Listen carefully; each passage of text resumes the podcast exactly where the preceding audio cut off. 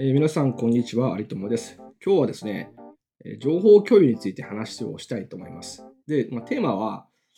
えーとまあ、自走組織、自走組織というのは、まあ、簡単に言えばその自分たちで、えー指示指示待ちならずに考えて動く、そういったチームのことですよね。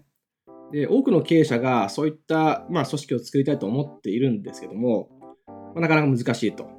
で、えーいろんな要素があるんですけども、まあ、最初にやらなきゃいけない。かつ、まあ、一番基本のこととして、情報共有なんですよね。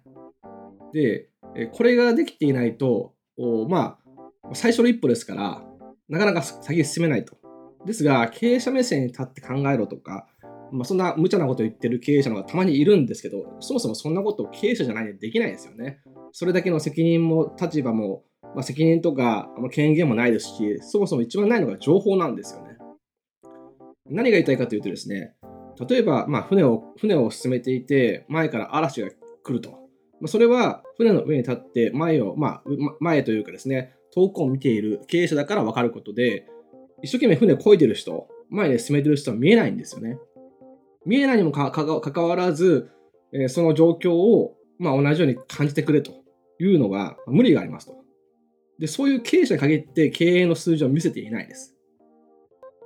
もう本当にあるあるなんですけども、嵐が来てるとも言わずに、なんで分かってくれないんだって言ってる経営者が本当に多いですね。なので、まず最初にやらなきゃいけないのは、しっかりですね、自分が持ってる情報をできるだけ共有するということです。でもっと言うと、それだけでは足りないんですよね。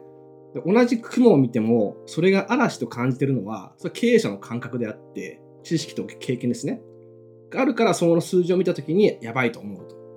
だけど、ほとんどの人はですね、経営の数字ってわからないんですよね。で、わからないんだけども、まあ、一応その数字を見せてると、理解してくんないと言ってる経営者が多いんですけども、まこれはですね、えー数字って客観的なようで非常に主観的なんですよね。その数字をどう理解するかはその人によると。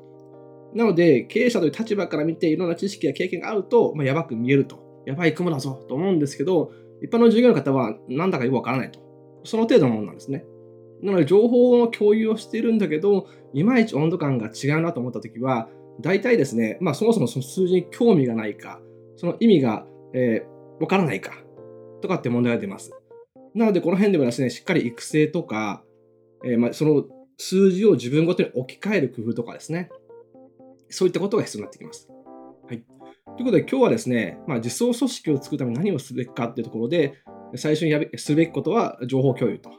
で特に、まあ、あの数字というのはあの客観的なようで主観的なので、その数字の取り方とかを、まあ、しっかりレクチャーするとかですね、えー、見えるように、まあ、自分ごとに変えられるように、えー、する必要がありますよという話でした。はい、今日は以上です。